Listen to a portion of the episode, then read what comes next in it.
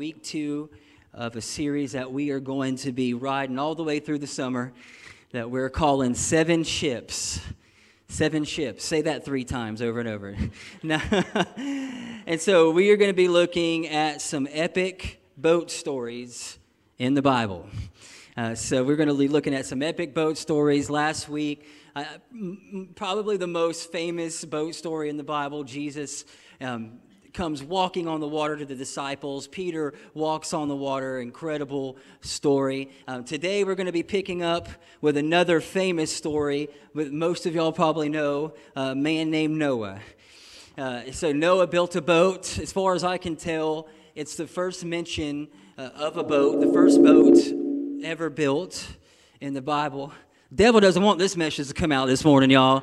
All right? He's fighting it. No, no anyways. First boat, first boat in the Bible ever built, and and honestly, the the the it's it's called the Ark, right? Noah's Ark, and so you you really can't even call this thing a boat. I mean, not only did it take faith to build this, it took faith to get into the to the Ark. Um, just to give it to you, like a, a in perspective of how big this thing was, it was a football and a half in length. So one hundred yards, so football and a half in length, football field. Uh, and, and so football field and a half, that's one hundred fifty yards, right? Football field and a half long. So they, it's, they give the measurements in cubits, so you got to like transfer it to, to yards. The Old Testament, they use cubits. Five stories tall. But here's the part that I did not know about the ark. And then this, this ark, I don't, I'm not going to call it a boat, it didn't have a propulsion system in it. And no way to, you know, there was no way to, to move it, to row it. It had no rudder, right? If you've been on a boat, you know you got to have a way to steer that thing, you know, or, or, or a boat or any kind of board if there's no rudder. And so the ark, not only did it take tremendous faith to build this massive, giant boat, but it took a lot of faith to get on it. Imagine that. Not only, you know, this Noah builds this massive ship, and there's nothing like this that's ever existed on the planet at this time, but he has no way to steer it. He's in the desert. He has no, he doesn't have any, you know, nowhere to put this thing, and then he has no no way to really make it go. And so Noah, just knowing that, Noah was a man of faith. And that's why he made it into the Hebrews Hall of Faith. And so I, instead of reading the, the, the whole account of Noah's Ark, that's Genesis six, seven, eight. So we don't have time to go through all of that. I want to give you kind of the, the Twitter synapse, synopsis of, of Noah's life. If, if we could summarize Noah's life in a tweet, that's Hebrews eleven, seven. And the Hebrews Hall of Faith, and there's a lot of guys mentioned in that book. But it says Noah, one verse. Summarizing Noah's life, by faith, Noah, when he was warned about things yet seen, in holy fear, come on, holy fear, right? He built an ark to save his family. And by this, by his faith, the whole world was condemned, and he became heir of the righteousness that is in keeping with faith. And so to summarize Noah's life, he built an ark. He saved civilization, and he did all of this by faith. Now, on the side, Noah was a preacher. There's a lot about Noah, I found out. And so Noah had one sermon, three words. It's gonna rain. Okay, that was it.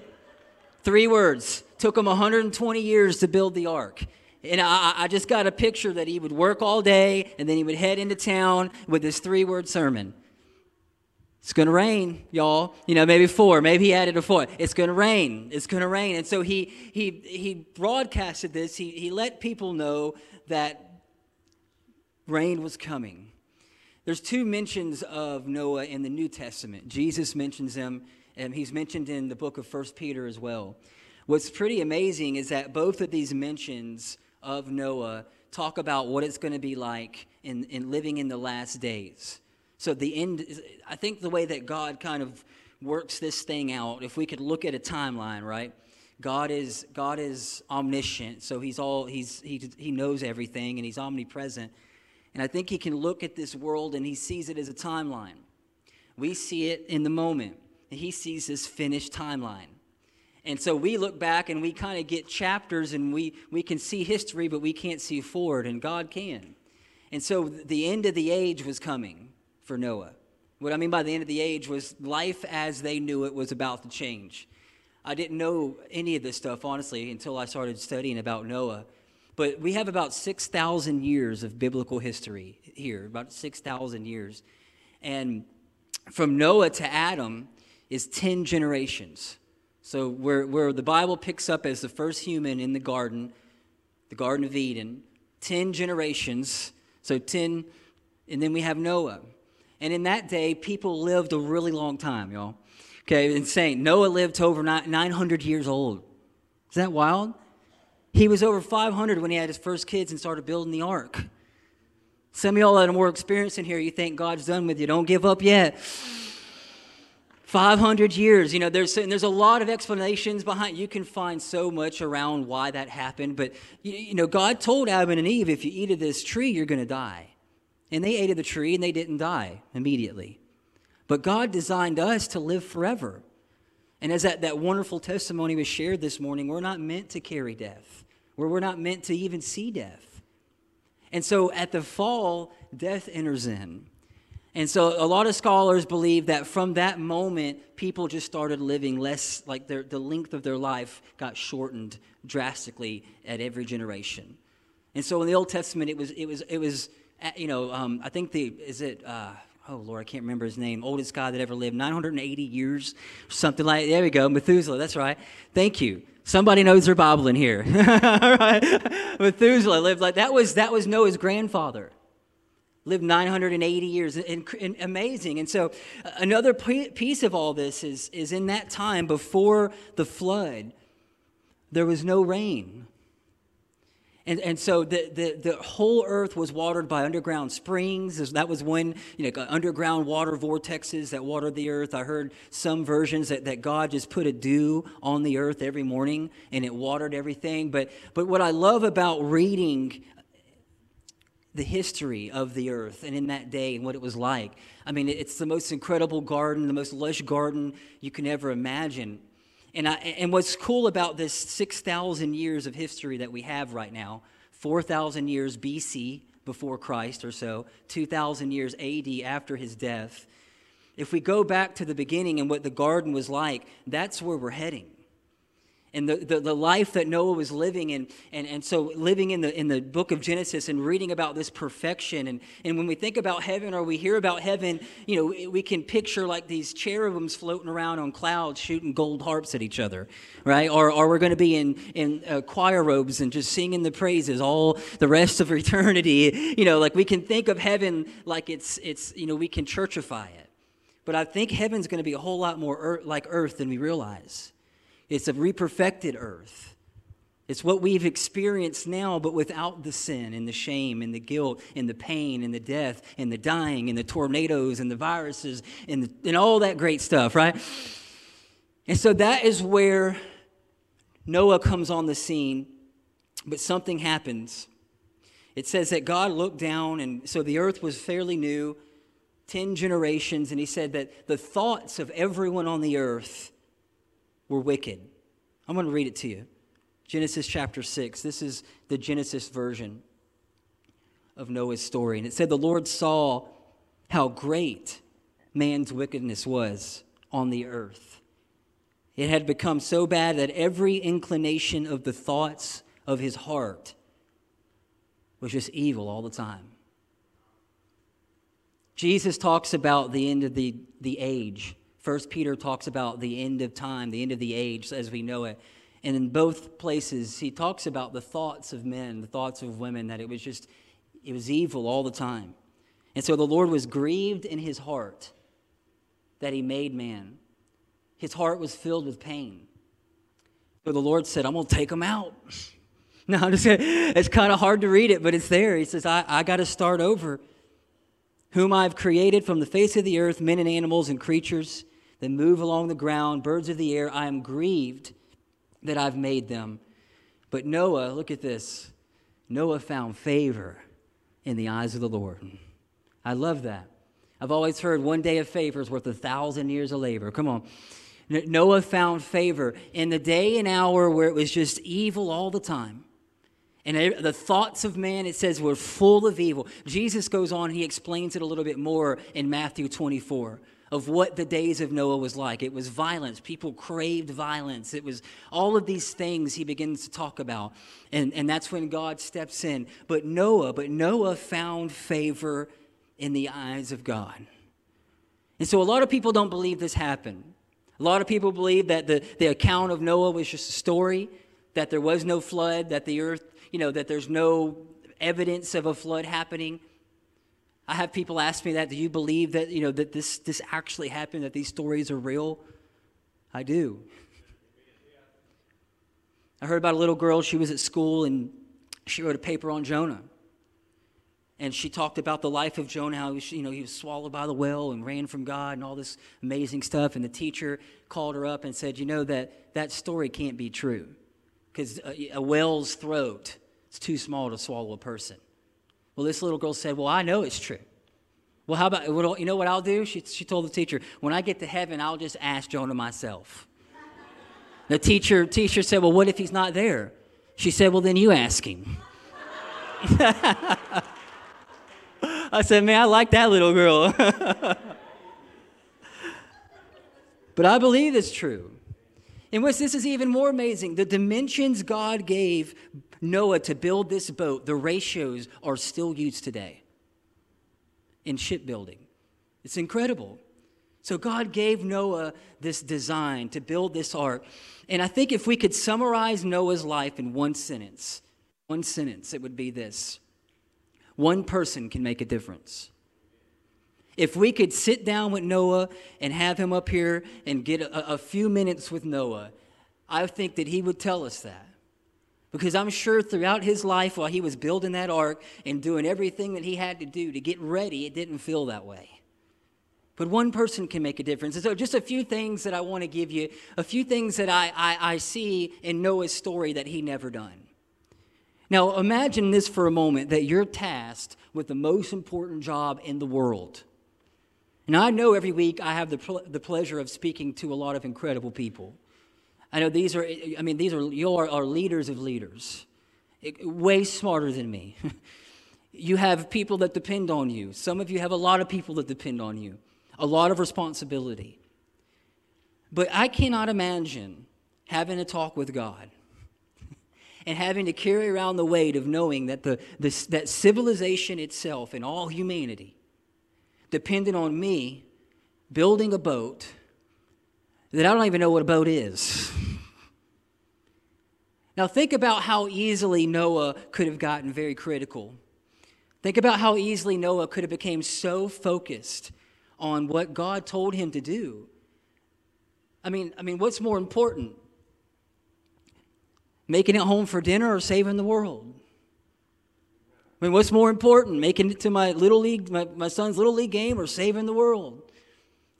Noah lived with that for one hundred twenty years. But I know, this is one thing I know that ne- Noah never did. He never forsake his family for his work. And this guy had the most important job on the planet. This guy was the only one talking to the Lord. Like, he's the only one that knew at the time a flood is coming. And and and not only that, God told him, hey, I'm I'm gonna, I mean, we read it. The whole world's gonna be underwater. But Noah didn't forsake his family in the process. And I think this is so important to, to, to stop and think about for a moment, because I know that I can make a bigger deal of what I do all the time. And I, I know Noah didn't do that, because not only did he get on that boat, his wife got on there with him. And his three sons and their wives. And so even in the process of building this massive ship and saving the world, keeping, keeping the, you know, humans on this planet, he never let it take the place of his family. And in his tweet, right, that Hebrews eleven seven, read this. Look, this is why he was working. This is why he was building. Put it that back up there. By faith, when he was warned about things not seen, in holy fear, he built an ark. Why? Save his family. He may not even have been thinking about the world. I don't know. He may not have even realized at that moment the, the, the gravity of what he was doing, but he never let it take him from his serving and being what he needed to be for his family. Now, I know there's a lot of people that have to sacrifice a lot for their family. I understand that. There's a lot of people that sacrifice way more than others. But I think Noah was able to keep it in perspective.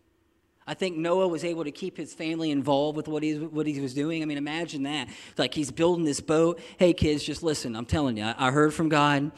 Just, I, just do it because Dad said so. That's not going to be enough. I know my wife ain't getting on no ark. You know what I mean? She'll barely go on a boat with me now with a motor. There's a good chance we ain't making it back. Okay? You know, but but this thing... He had to have involved them in the process. He had to have told them and had some real long dinner conversations around what he was doing and why he was doing it. But he didn't leave them behind. I think that's so important to stop and think about for a moment. That Noah, probably the most important job ever tasked to man, he didn't leave his family in the process. I heard a pastor say one time, he says, you know, I don't care about being famous or my name being known. The only place that I want to be famous is in my home. And I think if we could talk with Noah's family right now, I think they'd say a lot of good things about Noah. That Noah was famous in his house first. Noah was famous in his, I, I, I want, I want the people that know me the most to respect me the most. So Noah, he never forsake that. He started at home. He said, I'm not going to, the second thing that he didn't do, and I love this, and in, in First Peter, or Second Peter draws this out, verse five, it says that Noah, he was, a, he was a, a preacher of righteousness, and that through his faith, he saved himself, and he saved several others, right? His seven people got on the boat. And so one thing that I see with Noah's life in the process of building this ark, and in knowing that God was getting ready to turn the water on, it's going to rain, he never stopped loving his community. He would work, and then he'd put his, he'd probably get showered off, put his dress clothes on, and head to the city, and he would witness. I don't know what it looked like. I have to read between the lines here. But maybe he sat down in a coffee shop and just had conversations and said, hey, I, I got to tell y'all something. I know it's never rained. I know you've never seen the eastern sky split in the air, right? But it's coming. And so he would go back, he'd get up, he'd work all day, and then he'd get cleaned off, and he'd go to town, and he'd witness. He'd work, and he'd witness. He'd work, and he would witness. And he never gave up on that. I think that's important to, to, to stop and think about in Noah's life, that God even told him the whole world's going to get flooded. He still didn't stop loving his community. He still, I mean, I mean, I, I'm sure that he probably felt the pressure of what was going on around him. Living in a world where the thoughts of every person was evil continually. That's what, I mean, violence filled the earth is what it talks about. That, that, that there was, I mean, nobody wanted to hear about God or talk about God. It was just a godless society. But Noah didn't, like, build a compound, right? And, and lock himself in and say, we're just going to ride this thing out until the rain comes. He could have done that, but he didn't. He worked. He witnessed. I think the people in his life knew that he was marching to the beat of a different drummer, not by what he said, but by what he was doing. I'm sure when Noah walked to town, they all talked about him. Oh, there's that crazy dude building an ark. Let's go see what he's like. Right? Some of you probably get the same talk. There's that person. I mean, I can't, I remember the first, first few weeks I started going to church, a lot of the people I was hanging out with thought it was hilarious. Close family, I mean, that, that just, they didn't understand what I was seeing and hearing. They thought it was silly. They thought it was foolish. And I mean, I was in high school when I really, you know, the senior year of high school was when I, I became a Christian. And and I remember, you know, coming back and, and and I'll never forget this this lunchroom conversation I had with all the people that I used to party and do crazy stuff that I can't tell you about with. And I just remember the, you know, illegal stuff. Okay, not, I mean, it's not not illegal stuff. No, but uh, I just remember having this conversation at this table of people that I thought were my friends. And it was like, I just, didn't fit there anymore. Got excommunicated. What I was doing was very different from what they were doing. And when Noah was walking around, I mean, I'm sure everybody thought this guy was crazy. And I know our culture is not quite there yet, but there will come a time where I think walking in the faith of the Bible is going to be the minority. And Noah was walking around with a word from God that nobody else on the planet seen, that nobody on the else on the planet cared about. And the way that he was deciding to live his life was very different from the way that the world was living. And, and, and they could see that. And I think that's okay. Do the people on your job know that you're a Christian? They probably will. You don't even have to say it. They can see it in your life. There's come, I think we've come to this point in time where, where people can know and they can sense it. And I think if we could sit down with Noah, he'd tell us, he'd probably have some stories of where he was ridiculed, of where he was set apart and, and, and ostracized because of what he believed and what he was building. But that's okay. And that's my third point, that he never did. Even when the critics got heated up, he, he never, ever stopped building the ark. He didn't let the critics stop him. He didn't let the opinions of his critics stop him. And he may have had only one voice affirming what he was doing. I want you to think about that. He had his family, he had God, and a whole world of critics. I've heard it said that, you know, when criticism comes, and no matter what you do, you're going to be criticized. People are going to talk about it. People are going to want to critique it. That's one of the things I, I mean, I try to love everybody, but those people that go around and critique restaurants, you know what I'm saying? If you've ever worked in a restaurant, you know. It's like, come on, isn't there a better thing to do with your life than to be a critic for a living? Uh, I, you know, it, it's it's because, anyways, I, I mean, I just I just feel like there's better ways to use your life. But no matter what you do, people are going to talk about it, right? The eighty twenty rule. No, even if you do something perfectly, twenty percent of the people that look at it aren't going to like it. Never going to get everybody on board. But I've heard it said that criticism, the real root behind criticism, is to just get you to stop. When criticism comes, if it's your company or towards how you're raising your family or what you're doing with your life or what you're building, when criticism really comes, a, a real critic is not going to be happy until you just give up. And I know never, you know, knowing, I know that he never listened to the opinions of his critics or took it to heart because he didn't stop. He kept building.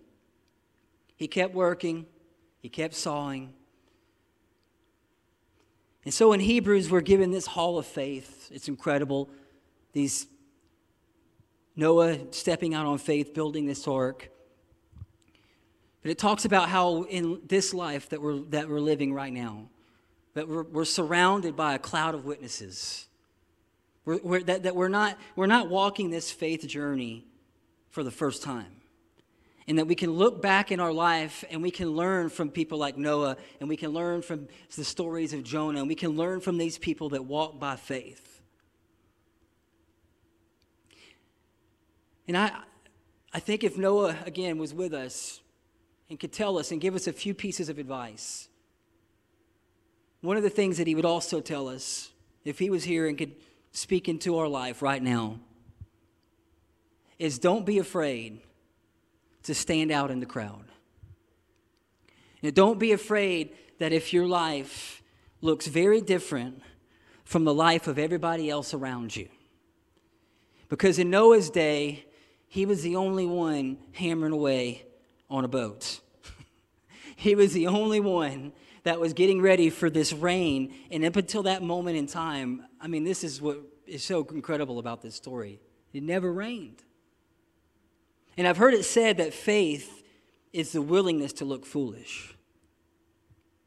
And I think Noah, if we could talk with Noah, that he was willing to look foolish. He was willing to step out on his faith, even when it seemed completely silly, even when it seemed like there's no way that this is going to happen. Noah stood out in the crowd. That sometimes to really make a difference in this life, you have to be different. We, we are called to be different. I mean, we are called to be, I think the, the word that we hear most often is holy. Set apart is what it means. God says, I want you to be holy because I'm holy. That, that when you really start walking this faith journey, there's going to be times where you're just going to stand out in the crowd. It's not, you're not going to blend in. Noah knew what that was all about. He was willing to look foolish. He was willing to spend his life doing what he knew that he was called to do. And I think that's so, so important. That at the end of the day, it's knowing what God has called you to do and being willing to stand out and step out on faith, even if you got to do it alone. He wasn't afraid to stand out in the crowd. I think the second thing that Noah, if he could lean in this morning and give us a few more pieces of advice, I think he would tell us to never be afraid to do something for the first time. I know this sounds crazy. Never been a boat built. Never seen anything like this on the planet before. But Noah was willing to step out and take a risk. Now, I think this was a part of his D N A. Now, this is, a, according to Jewish history, it's incredible. I, I learned some, some other things about Noah. And according to Jewish history, Noah was a, he was a, he was a gardener. He was an agriculturist. Uh, apparently, he grew trees. Believe that or not. Like his first job, that I, I read that, that he, according to Jewish history, he planted trees. And so when he was one hundred twenty and God told him to build a boat, he was ready. But not only that, they said he patented all types of farming equipment, like the plow, and hoe, and different types of rakes. And so he was like a, he was an entrepreneur. Noah invented things. That, like he was, I, I, I think his life, according to Jewish history, speaks of what kind of person he was, that he was willing to take a crazy God idea and, and, and step out on faith. He was willing to do new stuff. He was willing to try things maybe that were a little different from, from, from what the world had seen at the time. And I, I know my life that there's the, the greatest moments, I think, of breakthrough where I felt like I was really doing what God called me to do. It was normally completely outside of the box for me. Completely outside the box. And I, I know I tell this story a lot, but there's a version of, you know, when we started Upper Room, I was working at another church. And and so at that time, I was I, my goal was I, I really felt like I was, I wanted to be in ministry full-time. I was working my job at Pepsi. Y'all know about that a little bit, right? And, and, and I had some, I was doing kind of part-time ministry stuff. And I think Noah, if I could just slip this in, I think Noah was like that. I think Noah probably had stuff going on and had all kinds of projects rolling. I mean, we know that he was a boat builder and a preacher. He, so he had multiple things going on. But there was a distinct time where I really felt like I, I wanted to be in full-time ministry. Upper Room was just an idea. And, and the pastor I was working for, he offered me a job full-time. And he, he I remember the conversation. He said, but, but I, I, you got to pick. You want to do that thing that you're doing out on the beach, or do you want to come work for me? And I remember I had to take some time to pray about that. Because I'd never done anything like this. This was the first time that we'd done anything. I mean, it's start an outreach above a surf shop, give away some food and surfboards and see what happens. But I felt called to that. It paid zero. It had zero benefits. What's the plan? Don't know. Got a six-week video series. But I'm finding that it's so important to listen to that part of your life. That it's so important to be willing to step out on faith when you believe it's what God's called you to do. And I think every person's going to have a moment like that. You probably have before. And you can look back and hopefully you can look back with, with, with, with and smile because you took that step of faith. You started that business. You told your boss he could take it and, and you you know, or whatever. No, I'm just kidding. He, you, could, you told him right where he could go. He could go to heaven and you're going to pray for him to get there. But you're, you're, you're going, you know, like you, you had that moment of clarity. The world's against me, but I got my family and I got a word from God and I'm stepping out. Miracles happen when we're willing to do that. But you got to be willing. I mean, it, oftentimes John Maxwell says it like this. He's so good at what he does. you got to be willing to leave all that you are to be all that you could be. It's this step of faith. It was, I'm sure at some point Noah switched from a, from a farmer to a boat builder. He had to leave some things behind, but he was willing to try it. He was willing to do it, even if it was his first time.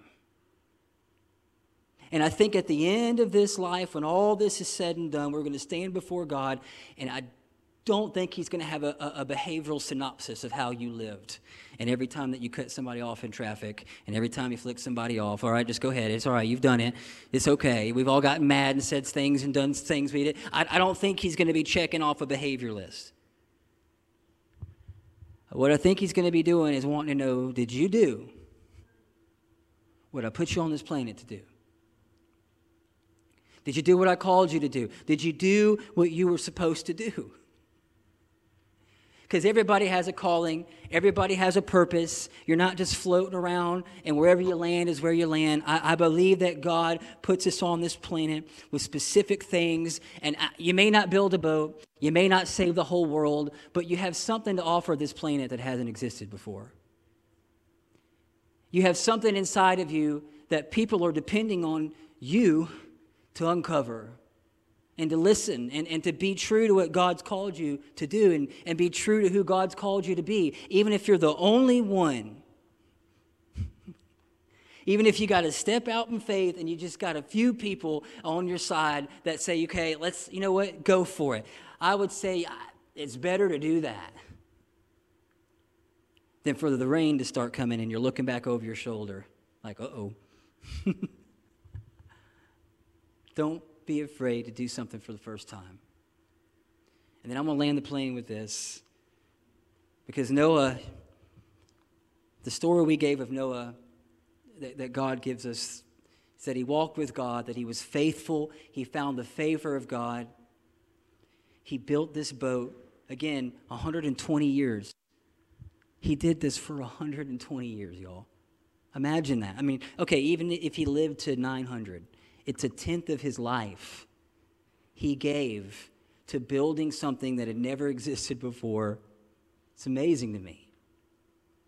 And so when he gets towards the end of his life, after the flood, God puts something, he says, I, I, I want to let you know and all the world know, I'm never going to do this again. I'm not going to destroy the world by water. He, and he says, I, I'm going to put a rainbow in the sky. It's going to be a covenant between me and between man and between woman, that, that, that every time you see this rainbow, know that, that, that this is never going to happen again.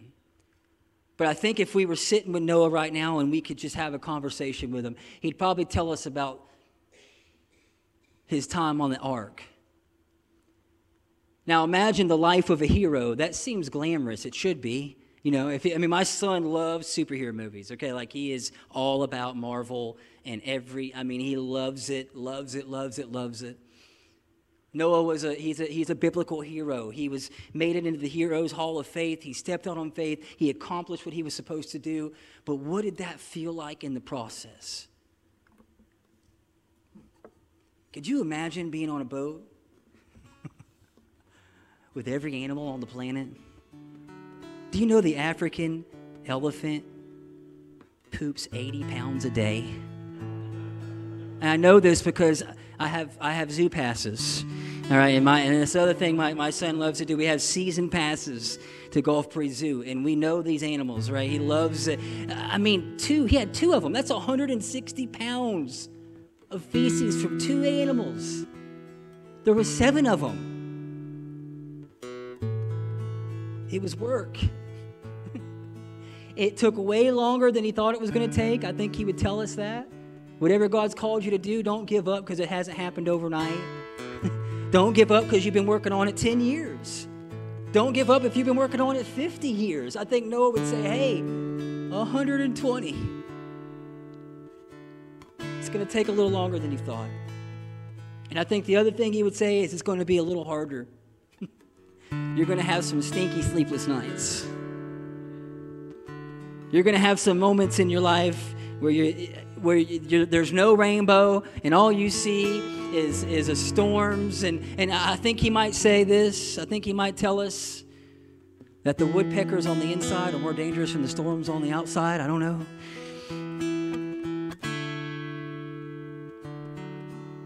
But I think he would encourage us that next time you see a rainbow, remember one person can make a difference. That your life matters. Regardless of what you do, regardless of where you're from, regardless of even the moment while you're here this morning, that's the message I feel like God was supposed to tell you this morning. Your life matters. One person can make a difference. One person did make a difference. And here's the other part. You may not save the whole world, but there's somebody in your life that's dependent on you. There's somebody in your life that you may save their world. And so at the end of the day, I think it's, I think it's worth it. I think Noah would sit down and say, you know, it's, it was a hard run. But stay faithful to what God's called you to do. I want you just to bow your head for a moment, because one person can make a difference. And one person did make a difference.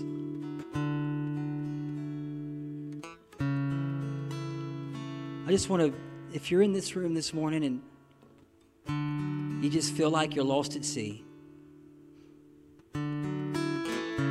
just trying to find something solid, trying to just find a landmark, something to set your course. You feel like life has just had you overwhelmed.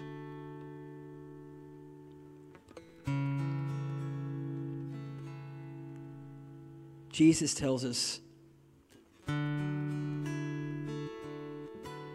there's a hope that he can give us that's an anchor for our soul. That when we're floating around in this life and we don't know where to go or what to do, and it feels like the storms are getting worse and worse and worse. Noah had a little door, actually the only door that's mentioned on his ark, and it was at the top of that boat. And so this morning, I just want to challenge you, if that's how you feel like your life is in that moment, I just want to challenge you to look up. That there was a man greater than Noah. His name was Jesus. And he built an ark. He calls it the church. And he says, if you get in that ark, you come to me.